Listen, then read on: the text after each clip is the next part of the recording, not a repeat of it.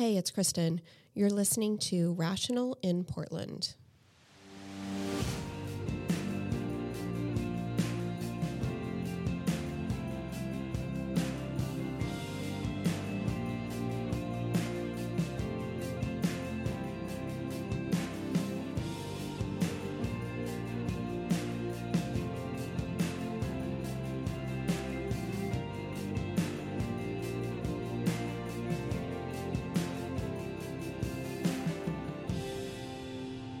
Nathan Vasquez joins me in the studio. He is running for district attorney of Multnomah County, where Portland is situated. His opponent is the incumbent, Mike Schmidt. Mike Schmidt took office in 2020. He's made national and international news. Nathan, thank you so much for coming on the podcast this evening. Thank you very much. It's a pleasure to be here this evening. I am so thrilled that you came on, and you are so brave because you are still working at the DA's office under your opponent while you're running a campaign, which is admirable on a lot of levels. Well, I do appreciate that. And just to address a couple things, I work there on a day-in, day-out basis, even while running against my boss, because I've always been just a real practical prosecutor. I'm not a politician. And, I really love and enjoy that work. And it's really, for me, about serving victims in the community. The campaign part of it all is very odd and new to me because I'm not a politician.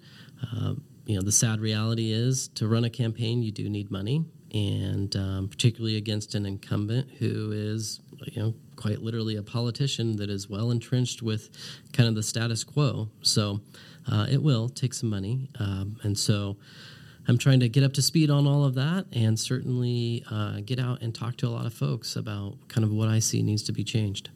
Do you have a website and how do we donate? Oh, thanks. Yes, I do. It is www.voteforvasquez.com, and the four is F-O-R. And do you have a button on there where we can donate? Yeah, it's just right on the front homepage. You click on that, and what you'll see is an opportunity to put in an amount. You can use credit card or bank card or however you want to pay. Also, checks can be sent in as well. That's another option. And so those are the kind of two primary methods. And then what if somebody wants to host like an office party or a house party? Can they reach out to somebody on your campaign about doing that from the website? Absolutely. I believe there are options on the website, but the email to just go to is michael@voteforvasquez.com. And Michael's my campaign manager, and he is currently organizing. We've had just fantastic interest in that, and so I'm really excited for those because, for me, it's a great opportunity to just meet people and talk to people and sometimes reconnect with some of the folks I know, and then really talk about the issues that we're facing in our community. And thank you for doing that because our community is suffering. I don't know if you've seen the polling that's come out recently. I mean, obviously you have eyes and ears, so we're suffering. But the majority of Oregonians agree that we are suffering. This is from KATU News. That is an ABC affiliate. And this polling that was recently done says that a majority of Oregon voters think that Measure 110, that is the measure that decriminalized all drugs, including hard drugs, that the majority of Oregonians voted for, including myself, because I thought it was going to bring people into recovery as opposed to fly-by-night nonprofits handing out needles and foil, which is what it actually does because it focuses on harm reduction. I idiotically did not read the actual measure, but apparently most of us didn't because we want it repealed. And 63% of voters support bringing back criminal penalties for drug possession.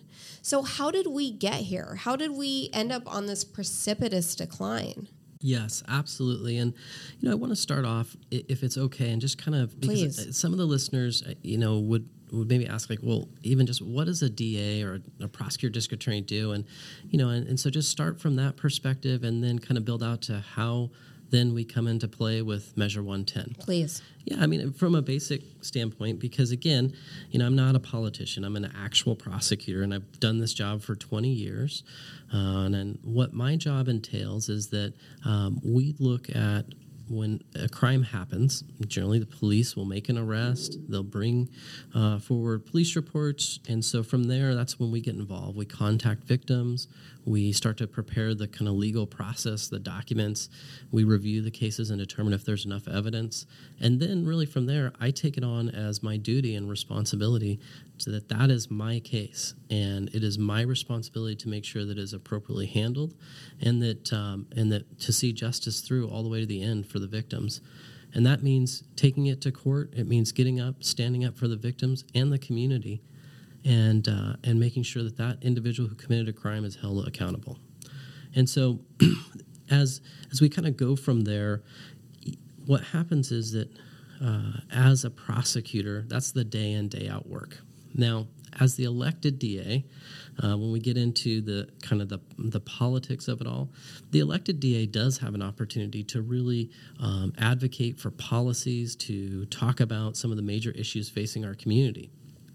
And this is one where certainly we've seen that that our current elected DA pushed heavily for Measure 110, and he was on the forefront of selling this idea that we should fully decriminalize drugs and we should basically move away from what kind of we all had hoped for when it was presented, that this would be an end to the war on drugs and that things would just be full of just treatment centers and recovery. Yeah, and by treatment centers, I don't mean what the Drug Policy Alliance has set up, this harm reduction nonsense and handing out foil. I really mean what I thought I was reading, because they also use the word recovery. I pulled out the voter's guide to try to remember what the heck I was thinking.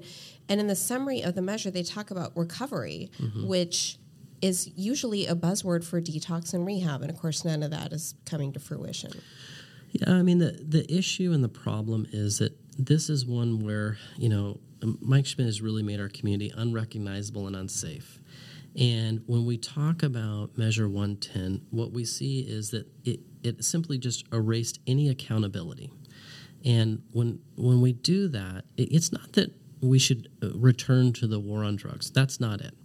What we should be doing, though, is we should be looking for opportunities to intervene when people are in crisis and when they are out on the streets and they are so intoxicated they can't really take care of themselves. And, you know, we should be having opportunities to change that and to look at how do we influence that individual to get into treatment, to stay in treatment, and to follow through. You know, the old system we had, it wasn't perfect by any means, but there was actually a lot of positive that was really just thrown out. We had a stop court, is what we called our drug treatment court. And in that court, you know, I think one of the misconceptions was that, people that were possessing drugs were going to prison. And that simply it wasn't happening. Certainly people who were dealing drugs, you know, those individuals could end up in prison. But when you talk about your everyday user, what we were doing through the stop court was we were pushing them into treatment, and we were trying to do everything we could to keep them in treatment. A lot of that was actually out in the community. Some of it was inpatient. But through it all, that stop court really focused on accountability. And there are a lot of former addicts out there that they're in our community now being very productive members of our community, and they're there, and they would tell you it's because they had stop court there to help keep them on track, to help keep them accountable. You know, and so what happened is, though, with Measure 110, Mike Schmidt and others sold that to the public in a way that I think it packaged it as this kind of magical was going to bring in these treatment resources and, you know, recovery. But in reality, it just erased all accountability. And now what we have is we've become this kind of no rules Portland, and it's a free for all. And it's out of control, and it's wrecked our very vibrant community. Talk to us about stop court, because I was talking to a Multnomah County judge who said we still have stop court, i.e. drug court, for Measure 11 crimes. Before we went on air, you said that's actually not true. I think it's a misinformation to put out that, because what we have now is we still have some treatment courts, but, and there's a big poignant but on that, is that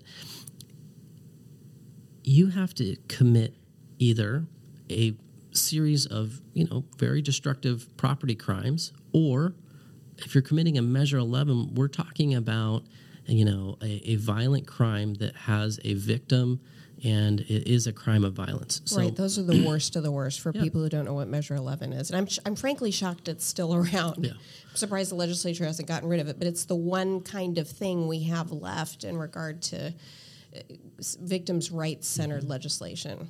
Yeah, and so, so now the diversion or treatment courts we have are really, the bar has been raised very high. Before, the stop court bar was a lot lower. In other words, we could intervene with individuals on, a level where they weren't necessarily out there harming other individuals or businesses or, stealing and doing those things. The stop court, we were dealing with individuals that were in crisis through their addiction, and we were trying to intervene that way. And so what I'm advocating for, very plain and simply, is we need to reform Measure 110. It needs to be changed. We need to get to a place where we can actually start having some accountability. Okay, I just want to put a fine point on this. You said you've been a prosecutor for 20 years. You have been with the Multnomah County District Attorney's Office, correct me if I'm wrong, since 2000, so 23 years, right?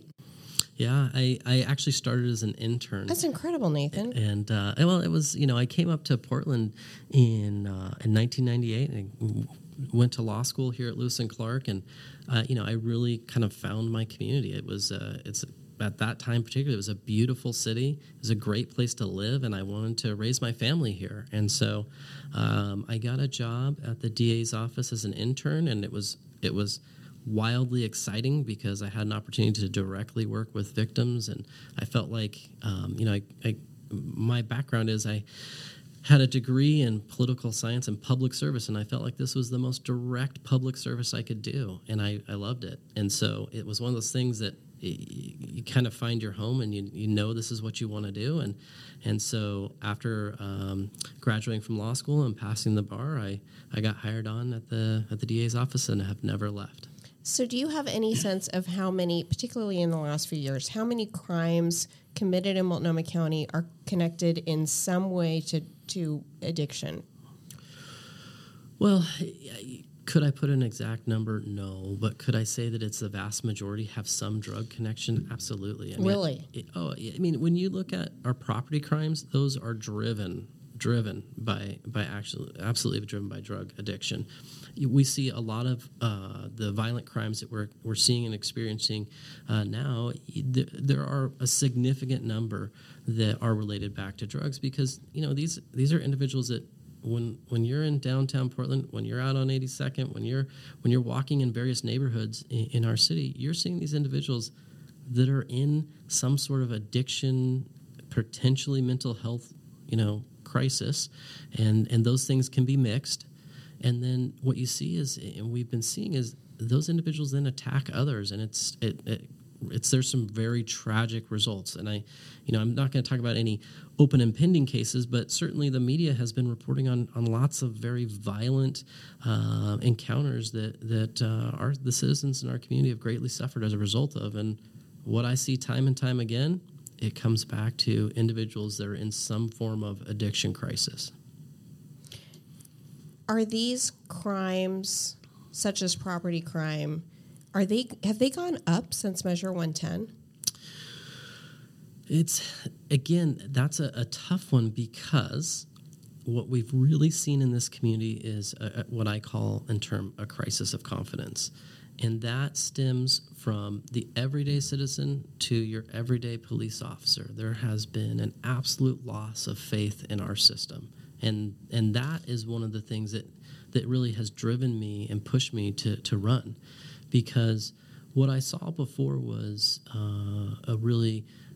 opportunities where if there was a crime committed, people came forward, they reported it. Police officers investigated it because there was full faith and belief that was going to be carried through to the prosecutor's office and they were going to prosecute that crime. And now what I hear from citizens on a regular basis, from police officers on a regular basis, is, well, the citizen will say, The officers showed up. They were able to either identify the person or maybe even put hands on them. And then they asked us, and they said, well, I mean, do you really want us to arrest them? Do you really want us to do this? Because the DA is not going to charge it. And it breaks my heart, because whether or not that's true, that it just highlights what the issue is that when people don't have any faith in the system, when the police officers don't have faith in the system, it is it leads us to where we are, which is, do I believe that we would see a wild spike in property crimes and things? Well, yes, if those were actually being accurately reported, if those were being, accurately arrested and investigated. Well, and if we could get through. I mean, even the non-emergency line, I know Rene Gonzalez is trying to remedy this because he's the commissioner in charge of the Bureau of Emergency Communications, or BOAC.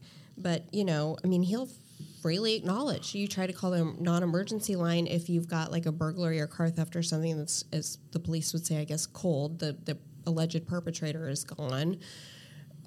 Good luck. I mean, you could end up on hold for 30 minutes or more. In general, I think people just figure nobody's going to do anything about it, moving on. Yeah, and it is a situation where this crisis of confidence has really impacted us. And my goal is really kind of how can we come together and build a safer community. And that's what's driving me to kind of to take that big risk, to jump out there and to put my name out there. What are your views on misdemeanor prosecutions? Because, if we're going to bring confidence back, does that mean we bring confidence back at lower levels as well? Absolutely. I mean, misdemeanor prosecutions, they're a critical tool to ensure accountability. And it's a way that we can both disrupt crime on that kind of the daily basis that when we see things happening, it doesn't have to all be like, hey, we're going to, bring the hammer down on people. This is actually an opportunity to intervene with individuals before they get wildly out of control. And so it is one that this is an area where we have seen kind of a rapid and massive decline under Mike Schmidt. And it's really left our community where we feel like it is just a free for all, and there's no rules, and it's one that it makes us feel unsafe, and we no longer recognize this beautiful community that we've had for so many years and generations, really. Yes, and we should also talk about our homicide crisis. This is from the Oregonian, February 22nd of this year. Portland's 101 homicides in 2022 set new record. At some point, we have to be tired of burying our children. This article says, of course, 101 people killed in Portland in 2022, deadliest year in the city's history, surpassed the record of 92 homicides set only the year before. Both 2022 and 2021 far exceeded the previous peak of 70 people who died in homicides in Portland in 1987. So we have this homicide crisis, and then we also have this rapid increase in crime that I think a lot of people, including certainly Mike Schmidt in like 2020, in my opinion, would say are low level, like property crimes, like theft. I mean, he really made a distinction in 2020 between the kinds of crimes he was willing to prosecute and the kinds of crimes that he was not going to.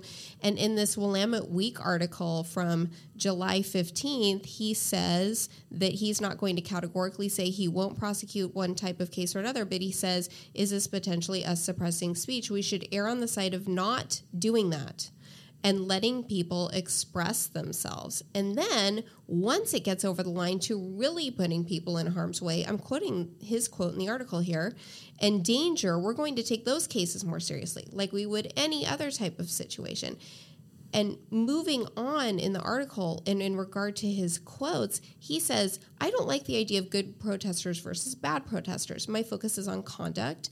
I think that when you look historically at this nation, it is during these protests when we've gotten some of the changes that we are proudest of in our nation's history. And sometimes it took some property damage. It took more than just peaceful protests to get the government's attention. I'm very mindful of that.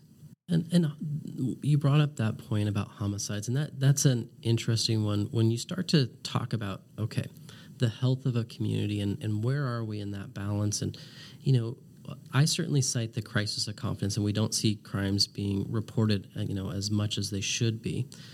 But homicides is the kind of one of those key areas that you actually see where you're gonna have the it reported.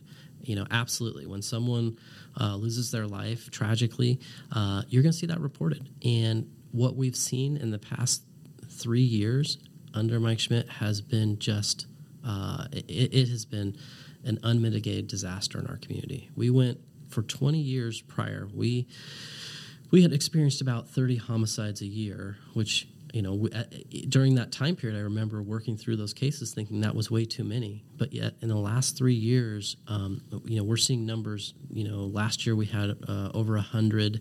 I think the year before that, like 92. So, I mean, really triple that rate. And gun violence has just been wildly out of control. And I think it's one of those things that stems kind of from top to bottom of the system. When you live in no rules Portland, and you know the criminals feel like they're going to get either a get out of jail free card from Mike Schmidt, or you know that basically the officers aren't coming for them. This is what you're going to get, and it's a terrible place for us to be. What do we do with all these crimes that are tied to drug addiction? If we can't get them into drug court, into what you called stop court, I mean, there are laws against public intoxication. I suppose we could round these people up, and that particular statute I'm thinking of says if we wanted to, we could throw them in jail to dry them out. But you were saying the sheriff would say it's not a bookable offense, so the sheriff has to agree. And also, is that what we want to do? I mean, do we want to put people suffering from drug addiction in jail? Voters support mandating treatment. That was another part of this poll that recently came out. What would you do if you win district attorney? What would your policy be, or how would you lead on that issue?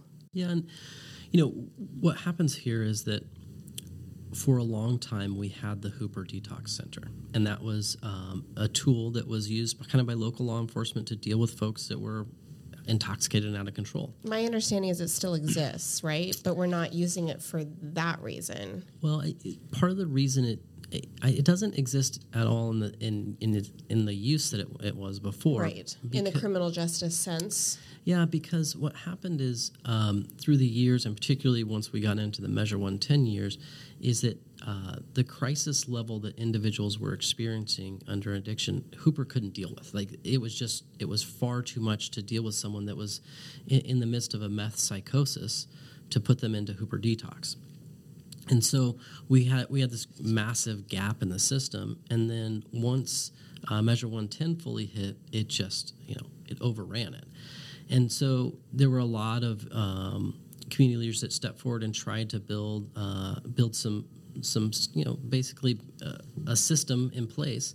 Well, and you were one of them. That was Beacon is what it was called? Yeah, the effort around the acronym was Beacon, and you know, there were a lot of really just sharp individuals, highly organized, and put this effort together. And ultimately, it didn't come to fruition, but it was really to try to account for this. And then when we roll back to, you know, the jail beds, the issue is that the jail is not equipped to kind of deal with that, you know, with that crisis level. You know, the jail's not there to house people who are suffering from either, you know, severe mental illness or... And it shouldn't. Or addiction. Yeah, and that's not where we want our folks that are suffering from those things to go. And, you know, the sheriff has been... she's been actively trying to increase kind of booking criteria. In other words, basically allow for more individuals to be booked. But... again, that's just not going to be where we want those individuals that are suffering from, you know, either a drug addiction or a mental health crisis. You know, we want to actually have a crisis center that can handle those individuals and hopefully get them into a better place where then you can look at transitioning into, you know, community treatment options or inpatient treatment options and getting them to a place where hopefully they can get back to being productive members of society. Well, I'm hoping that you can pick up where Beacon left off, where you left off with that, and bring that back into the forefront with your leadership if you win, because we need this desperately, and I'm not seeing a lot of movement. Multnomah County is supposed to be our health area for this. And Sharon Myron rails against this all the time. She did a great op-ed in the Oregonian. She's come on this podcast numerous times saying we've got to lead on this issue. She can't get movement from the chair. We're lots of us, including myself, are going to the county and testifying, begging for some kind of leadership on this issue, and we're not seeing it. So it would be great to add some pressure there and to maybe even find some other avenue to get this thing going. And it sounds like that's one of the issues that you're concerned about as well, and we could get some leadership from you. Absolutely. And it takes really a leader that is not only invested in the community, but is here, present, who's seeing the problems and working on that. And that's just not what we have right now. What we're seeing is that, under Schmidt we have kind of this record of, record-breaking crime and empty jail beds and the laws and that he's supported and his actions have led us here. And, what I come back to when I talk about how do I want to build, this safer community, it is because I look at it from a perspective as a practical prosecutor, someone who's worked in the system for 20 years and looked at where we've been successful and where we're failing. And on the other hand, you have Mike Schmidt, who's a politician who spends his time either out at national conferences or down in Salem, kind of rubbing elbows with other politicians. But really, it's what we need is folks that are invested here in the problems that we're experiencing now in this community. And really, they're in the forefront pushing forward, hey, this is a crisis in our community, and we need a solution now. What will you do? Because off air we were talking about repeat offenders, and we were talking about how it's very difficult when you look around and you see that somebody, or you look at somebody's criminal history, and you see that they've been convicted numerous times of these quote-unquote low-level crimes, and yet they're still out on the streets not doing anything for themselves and terrorizing the public with these, what I think was perceived, at least by our current DA, as a lower-level crime, but it is really affecting quality of life. What will you do with repeat offenders when it comes to things like criminal mischief and theft? Well, a couple of things that I'll do. One is, since 2018, I've led kind of really a cutting-edge program in our system, and that is that it's the strategic prosecution, and it's where we use data to really stop that kind of revolving door of crime. And what we do is we identify those individuals that are having that kind of big impact, the frequent flyers, the ones that are really kind of hammering our system. We use that, we identify them, and then we go back and we pick up all those cases, we package them together, and we have a real kind of effect on that individual. From there, we look at kind of real carefully, how do we get towards long-term solutions? Certainly things like jail and prison are on the table, but really what we're looking for are how do we get that individual the tools, whether it's drug treatment, is it mental health? How do we get them to that point where we can get real tools to get them out of the system and to stop that kind of constant repeat behavior that I know is, it is not only frustrating, I think, to the everyday citizen and to the everyday business owner that's experiencing that crime of theft and criminal mischief, but it's exhausting. And I hear that from a regular basis from folks of like, why is it that person was arrested and 4 hours later they're back? I've been on a ride along, and it ties up the police. I'm sure you have too, but it ties up the police like nobody's business. You're spending all this time finding people and not just finding them, but dealing with call after call, and it's the same people. They know them all. They know them by name. They've seen them 10 billion times. Some of them just, they'll say, I just arrested this guy a day ago, 2 days ago, and here we are again at another call. In meantime, who knows what's going on? There are plenty of people not calling the police for various reasons because they're tied up with these repeat offenders, and it just really is such a waste of resources, it seems like.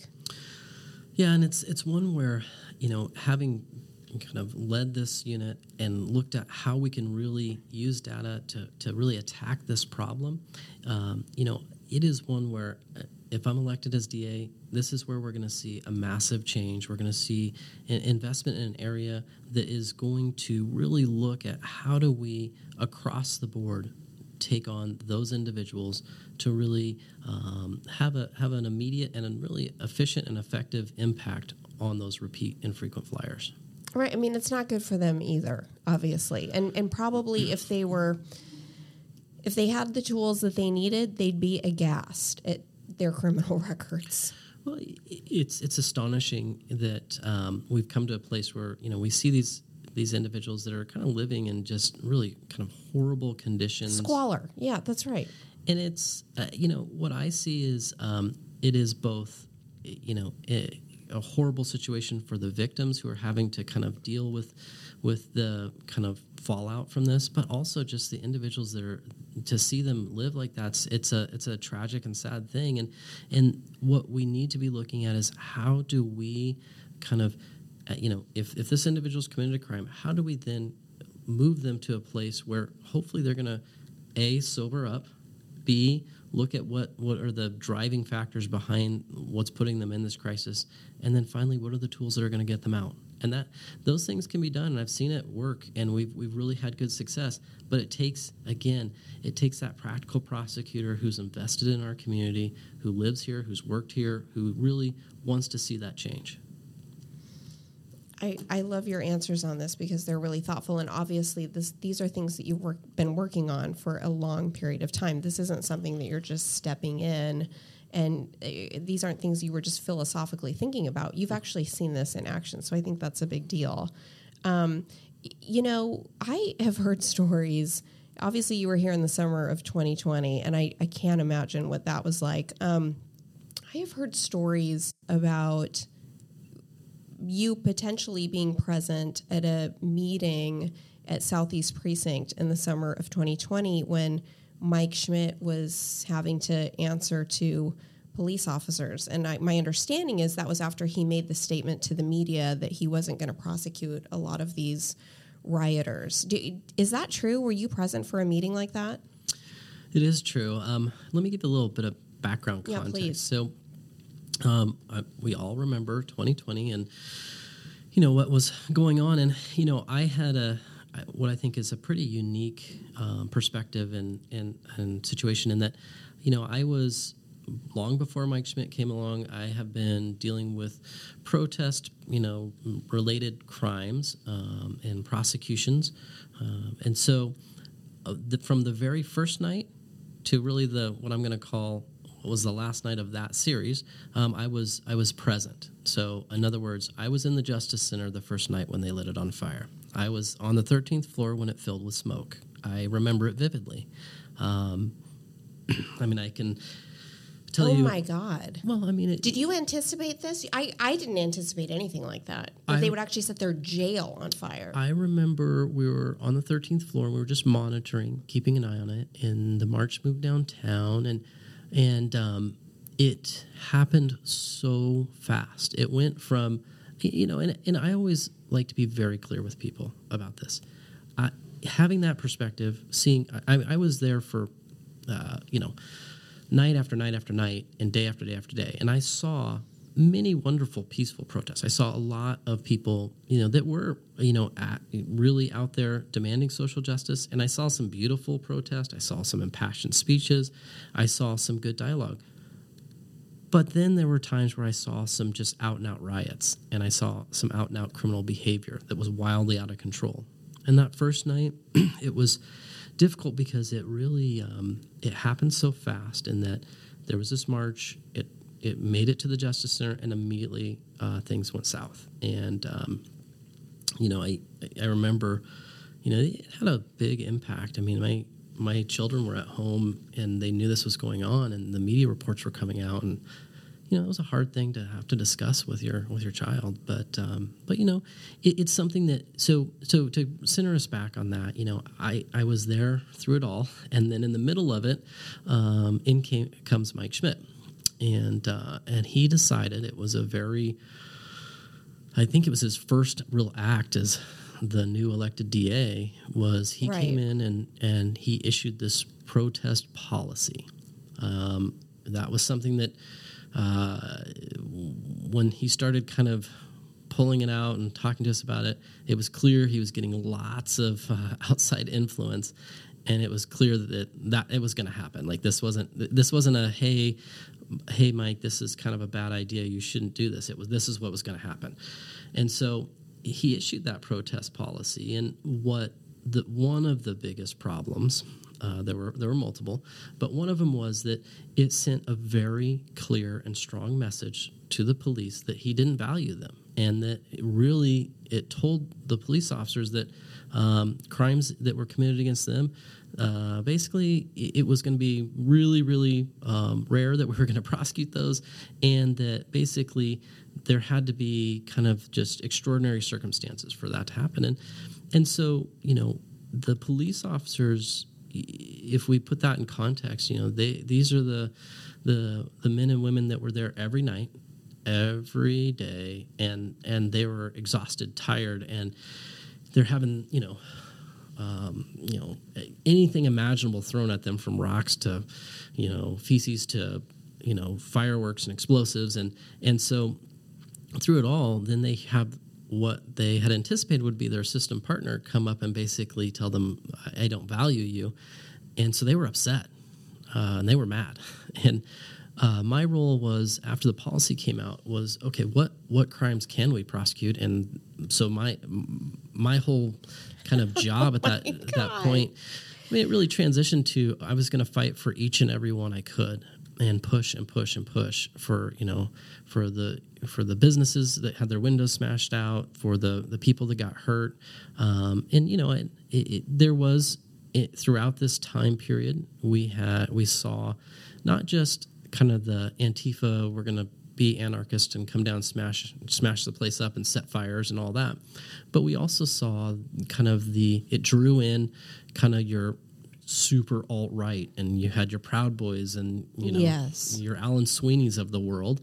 And, you know, they came in looking for a fight. You know, this Portland became, in large part due to Mike's actions, it became the focal point of the United States for, hey, if you're a, you know, alt-left, alt-right, come here and let's mix it up. Let's, you know, and we became the crucible for violence, really. And that was not where we wanted to be. But so we come back to this meeting with the police. The police, they wanted to have a discussion with him. They were very determined to say, hey, we want to hear from you, and we want you to hear from us, so we can tell you, you know, that we're human beings too, and these things are happening. And so we all met. It was arranged, and these are, you know, I had been kind of working in and out of these groups, you know, for years. And so, you know, I went down there, and my goal was to help facilitate kind of a civil discussion where, you know, my hope was we could, you know, exchange kind of some of the different perspectives, and out of that maybe see something that would help bring us all together. And it didn't go that way. It was an interesting meeting. I think there are many of my colleagues that said that they wish that they could have been a fly on the wall. You know, I basically, what happened is that they came out of the gates with hard questions. They did. They had some really hard questions, and Mike pushed me right up front to be the one to answer those. And so he pushed you up. Oh yeah, to answer those. Oh yeah. So I spent the first, you know, I don't know, I spent as long as I could trying my best to, again, emphasize the, hey, I am here, I am prosecuting as many cases as I can, point, and try to kind of help with that perspective. But it didn't last long, because... Yeah, my understanding is they pulled him out and said, stop hiding behind Nathan. Yeah, I mean, there was a particular... tall sergeant that I know that I can just remember him vividly saying, Nathan, we like you, we trust you, we're not here to hear from you. We hear from you every night. We see you. We know that you're accountable to what happens. We know that, you know, you'll always stand up and come and talk to us. We're here to hear from him. So, and literally, my phone started blowing up with all these text messages saying, you know, sit down, let him talk. And I was like, well, here we go.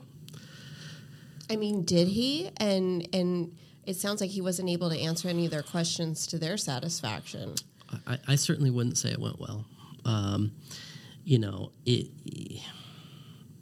It was a situation where the exchange of perspectives and ideas, I just don't think he could at all see from their perspective, and that unwillingness to see from their perspective, I think, to see kind of, what's so odd is when you stand in that room, and what stuck out to me is I looked at them, and their clothing was just so damaged with like paint and rips and all these things, and I it's like they looked like a group that was just like tattered, and I was just like, why? And exhausted. I'm like, why can't you see the kind of like, these are folks that, this isn't a glamorous job, and they're doing it actually, and certainly people may disagree, but they were doing it because they really were trying to keep the city from being burnt down, and they were really doing it with that in mind. And in all the discussions that I was present for, and it was very much, hey, we are here to allow folks to have freedom of speech and to talk and to demonstrate and to do that in a peaceful manner. But once that turns to, hey, we're going to destroy property, or hey, we're going to get into a assaultive riot, then we're going to step in. And it was just, there just wasn't any recognition of that, and it just did not go well. It was rough. So obviously we have this crisis of confidence from the public. We have a crisis of confidence from the police, which is why we are so I think part of it is why we're so understaffed. Part of it was that defunding treat by the city council. But although, they have come around on that. I think they real quick looked around and decided this was a poor idea. Rene Gonzalez comes in. Even before he came in, they were bringing the money back in, but we are not getting police into the city of Portland, my understanding is, at the rate that we need to, nor are we, it seems like, able to retain the people that we're actually getting through DPSST, because once they meet their criteria for their bonus, I think there's a fair amount of fear from people in contact with these new recruits that they're going to take off, that they feel like they have no idea what they got into. Well, how do we restore trust if you win? Day one is, I will value victims over criminals. And day one is that I have the type of positive relationship with system partners that is going to bring back that confidence. And it is one where, when you look at those recruits and those individuals coming in, what they saw from in 2020 was they saw elected officials repeatedly telling them, we don't value you. This is, they demonize them, all of these things. And so all they have to do is literally just look down the road just a short distance, and, is it Beaverton? Is it Wilsonville? Is it Lake Oswego? Is it Salem? Is it somewhere else? They can go be police officers in other communities. And they are and were, is unfortunately. Yeah. And I saw that, sadly, some of, I think, not just my favorite officers, but really I think some of the community's favorite officers left. The one that, and I saw fantastic detectives. The one officer that comes to mind is David Sanders, that guy. He was beloved by the community. It was always such an odd experience. He still is a police officer. He's in one of the suburbs now, but he was a bike officer. And this guy, we would walk out of court or be outside the courthouse, and they'd be like, "Hey, Officer Sanders." And I had grand jurors pulled me aside and said, "Do you know who that is?" And I go, "Yeah, it's Dave Sanders. I work with him all day." And they're like, "No, he's the guy." I'm like, "What do you mean?" And Officer Sanders had built this whole program around bike theft. And I know it'll make him cringe when I mess it up, but it was like 211 or something. But it was a whole system that was based on registering bicycles, and then when they were stolen, he came up with that. Yes, we all participated in that. It was fantastic. So what you saw is the bike community loved him because they would get their bikes stolen, and he was like actually returning them. And people felt like, wow, this was such a direct service. And he was... It was so smart and very easy to get on there and register. And it was one that a lot of officers, really bought into because they loved it. They, as a police officer, it's so wonderful when they feel like, hey, I not only I was able to, arrest this person for a crime, but I was able to give the victim back something. And our bike community in Portland is serious. They are some serious folks. And if you see their, the bikes, like, not only is it the fact that they're very expensive, but they actually have a deep, connection to them, and that because whether they had it customized to their to their particular riding style or whatever it is. I never knew all of this until I met Dave Sanders, and so it was always phenomenal just to be. He was just such a humble, wonderful public servant, and he looked around and he was like, I can go start a wonderful program somewhere, and they're going to value me. And that killed me. I mean, it really did to see those people that he truly, truly cared about victims, and to see him really pushed out was tough. It was really tough. But that was the message of 2020 from elected officials, loud and clear. And it's not that it was just Mike Schmidt. Absolutely not. But certainly they felt it from there, and that. That's something that, we went around. We tried to build and restore relationships, and it really was disheartening when I can build trust and I can do stuff on an individual basis, but what I'm looking around and seeing today, this is a systematic issue. And that can't be done from, hey, he's a hardworking senior deputy who, handles all kinds of, rapes, murders, and sexual abuse prosecutions, and he does all this stuff, and that's great. This has to come from an elected DA that people trust. So if you attend any of these, Police Accountability Commission meetings or talk to people at the in the ideological spectrum that maybe don't love Mike Schmidt, because, of course, there are things that he's prosecuting, which I think they don't care for, but like him better than past DAs because he believes in a lot of the same kinds of things that they believe in, mostly not prosecuting a whole heck of a lot of things. If you talk to them, they will say that our police force is rife with abuse, that our police force is filled with physical issues of unjustified violence. Do you have any sense? I mean, the data I've seen does not bear any of that out in regard to Portland Police Bureau. Now, there are plenty of other bureaus. New Mexico comes to mind as one that isn't doing so well in regard to data.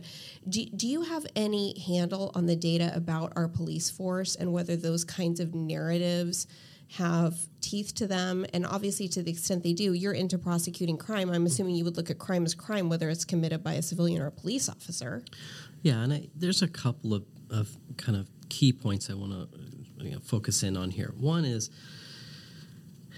Mike has never prosecuted a complex or serious case in his career. I mean, he just hasn't. Even though he's the elected DA, he's never been to a crime scene or handled a murder case or done any of that. That's just not at all always done. When he was a deputy before, he never handled any complex person crimes or any of that stuff. So, it's unrealistic to really expect him to kind of, have that background. Now, when we then transition that to, okay, police officers and what's the data and kind of how should we be handling that? What I see is the police officers are okay being held up to a higher standard, but they still want you to be fair, and they want you to look at it from a just standpoint. What I do see is I see Portland police officers they have to have one of the absolute most rigorous training courses, and not just that's my understanding. It's not just in the front end. I mean, it is every year. I mean, there are so many times and I know this because I'm in trial a lot, where I'm like, hey, I need this police officer. Oh, well, they're at training. Okay, well, I'm going to have to move the dates around, because that is a regular part of what they're doing, and they're a very highly trained police force. Now, that doesn't mean there's not problems. There are. At times there's going to be problems. But what you need in there is you need a police force that trusts the DA, so that when they come forward and say, hey, this individual over here, we needed to deal with it. That person needed to be prosecuted. They can have the trust to say, oh, well, okay, I see that. I can understand that. And we're okay with that. But what we've seen in some of the things that have happened under Mike Schmidt is they don't trust that perspective. They don't feel like that's what's happening. And there is kind of an immense fear of, hey, if I get out of my car and go do my basic job of I'm going to go investigate this crime, or I need to go intervene with that individual, Mike Schmidt's looking over my back to prosecute me. And that's never a place we want to be. As a community, what we want is we absolutely want a well-trained law enforcement force. We want them to have accountability, but we want them to be able to feel like they can do their job and that they'll be supported in doing their job. Nathan, what else do you want people to know about you that we haven't talked about yet? There's kind of a variety of things that I'd love to kind of share. One is,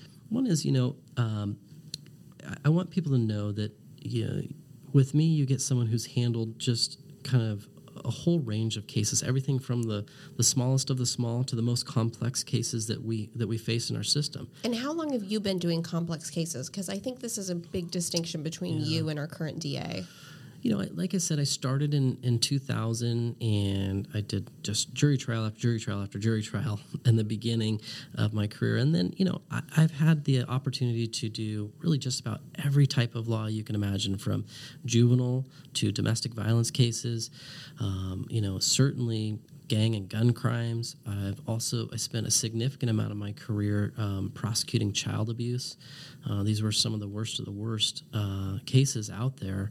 And really, since approximately 2008, 2009, I've been handling homicides, everything from, what were the most traumatic for me, certainly the child deaths, but a lot of gun violence cases in the past. Certainly, 8 to 10 years of my career, I have been doing, a vast majority of my work is on homicide cases. And then another big part of that is I handle, again, the ones I'm allowed to, the prosecution of political violence. And my approach has always been the politics are not what I'm looking at. I'm looking at, is someone committing a crime?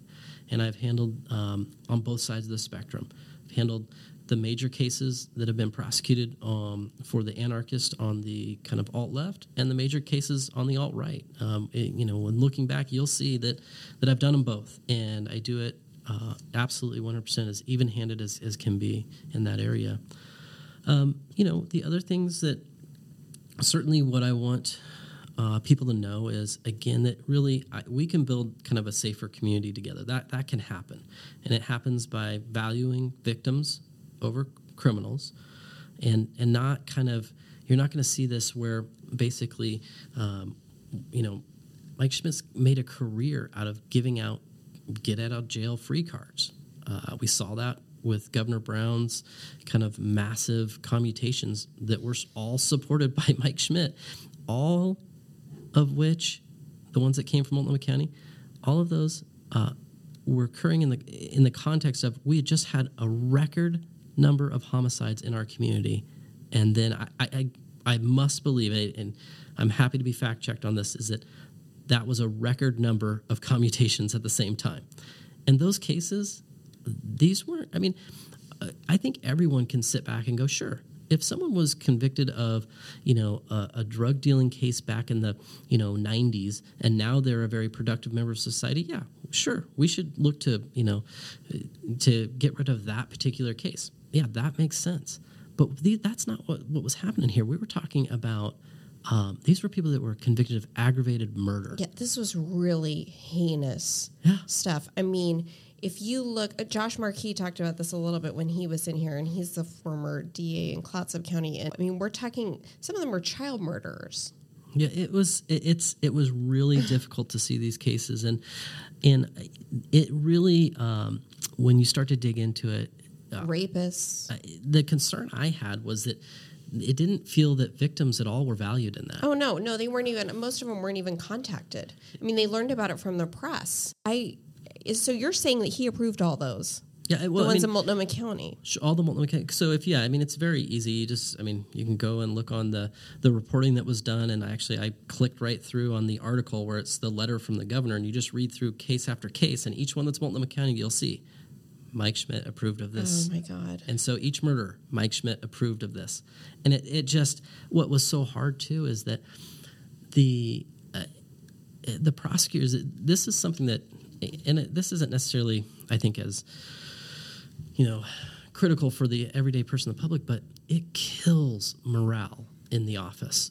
So the everyday prosecutor, we go in and we really kind of pour our heart and our soul. We take time from our families because we're here on weekends, or, nights, early mornings, to prosecute these murder cases in particular. Like this. Yeah, and for what? Well, and then there was two kind of massive things. One is you're in the middle of doing this, and your boss just feels like he just is going to come along and cut your legs out from under you on this, because you really, when you go through that process, you make a strong connection with that victim's family, and you tell them, that you're always going to be there to fight for them, and it just feels like it's just eating away at everything that you stand for on that.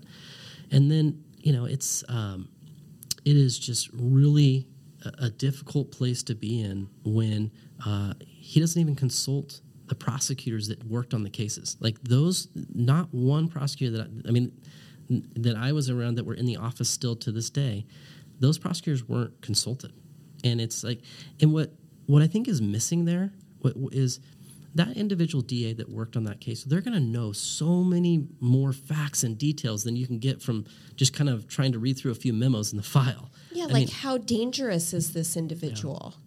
And it truly is a situation where what you're seeing is that, he is going to value kind of this, the criminals over those victims' families. And that that in the face of a record number of homicides, it really is. Year after year. And I don't know about this year. Apparently this year it's quote unquote down, but not by a whole heck of a lot. Oh, it's been catching up fast. That's and I think as the weather gets better, it will, right? We typically do see that, and if we're off pace from last year, we're not far off. And it's been we've seen a lot of really tragic, horrible cases here recently, and so it's been tough. I can't talk about the one I'm on currently. No, of course not. But I did pick up that the double murder that happened off of Barber Boulevard, and it's it's a horrible thing to see that loss of life. So. Well, and you're seeing it more than ever lately in the last few years. And, of course, you're going to want to turn that around. Nathan, what can we do? Obviously, we talked about how campaigns are expensive. Can you be at all specific about the kind of money that, based on your research, you're going to have to raise? Because the people that I've talked to anyway that are familiar with these kinds of campaigns, before you came in, I talked to some of them, and they said you're going to need $1 million plus, possibly $2 million to defeat Mike Schmidt. Does that sound right to you? As much as it makes me cringe and hurts my stomach to say, it does. And how I get there or how I see that is, I'm not a politician. Like I said, I'm an actual prosecutor who's done this job for 20 years. But when I look around, I did my kind of due diligence and research. The races out in Washington County, they were getting up there. And that was Washington County. Yeah, those ones were in the $500,000 range, and and so this, certainly, we've seen a lot of out-of-state money come to Mike Schmidt, and I anticipate that's going to happen here, and I don't want to see our community and the things that are happening in our community being driven by people out of state pumping money into this, because really we are we're in a place where we need to come together and demand change. Yeah, that's how we got Measure 110, you guys. That was sold to us by the Drug Policy Alliance from New York City, who saw us as a good target guinea pig for this garbage. But I think it's important that people understand the scale of money that we're talking about, and I also think it's important that there is no matching here. Is that right? This is not like a city council race. Yeah, it's not, and looking into all this, it's not actually considered a county race, even though it's a county office. Again, it was odd to me, but I certainly looked back on Mike's filings, and I saw very clearly that there's no matching, there's no limit. So okay, so there is no limit to donations. So unlike with the county commissioners, where yes, there's no matching, but there is a limit, with Nathan, there is no limit to your donation. Yeah, and certainly, I welcome people that want to come and support me, and I want to be clear though that I want the everyday person invested as well. If you feel so moved to give $50, $100, $5, whatever that amount is, and if it's meaningful to you, I can tell you it means a lot to me.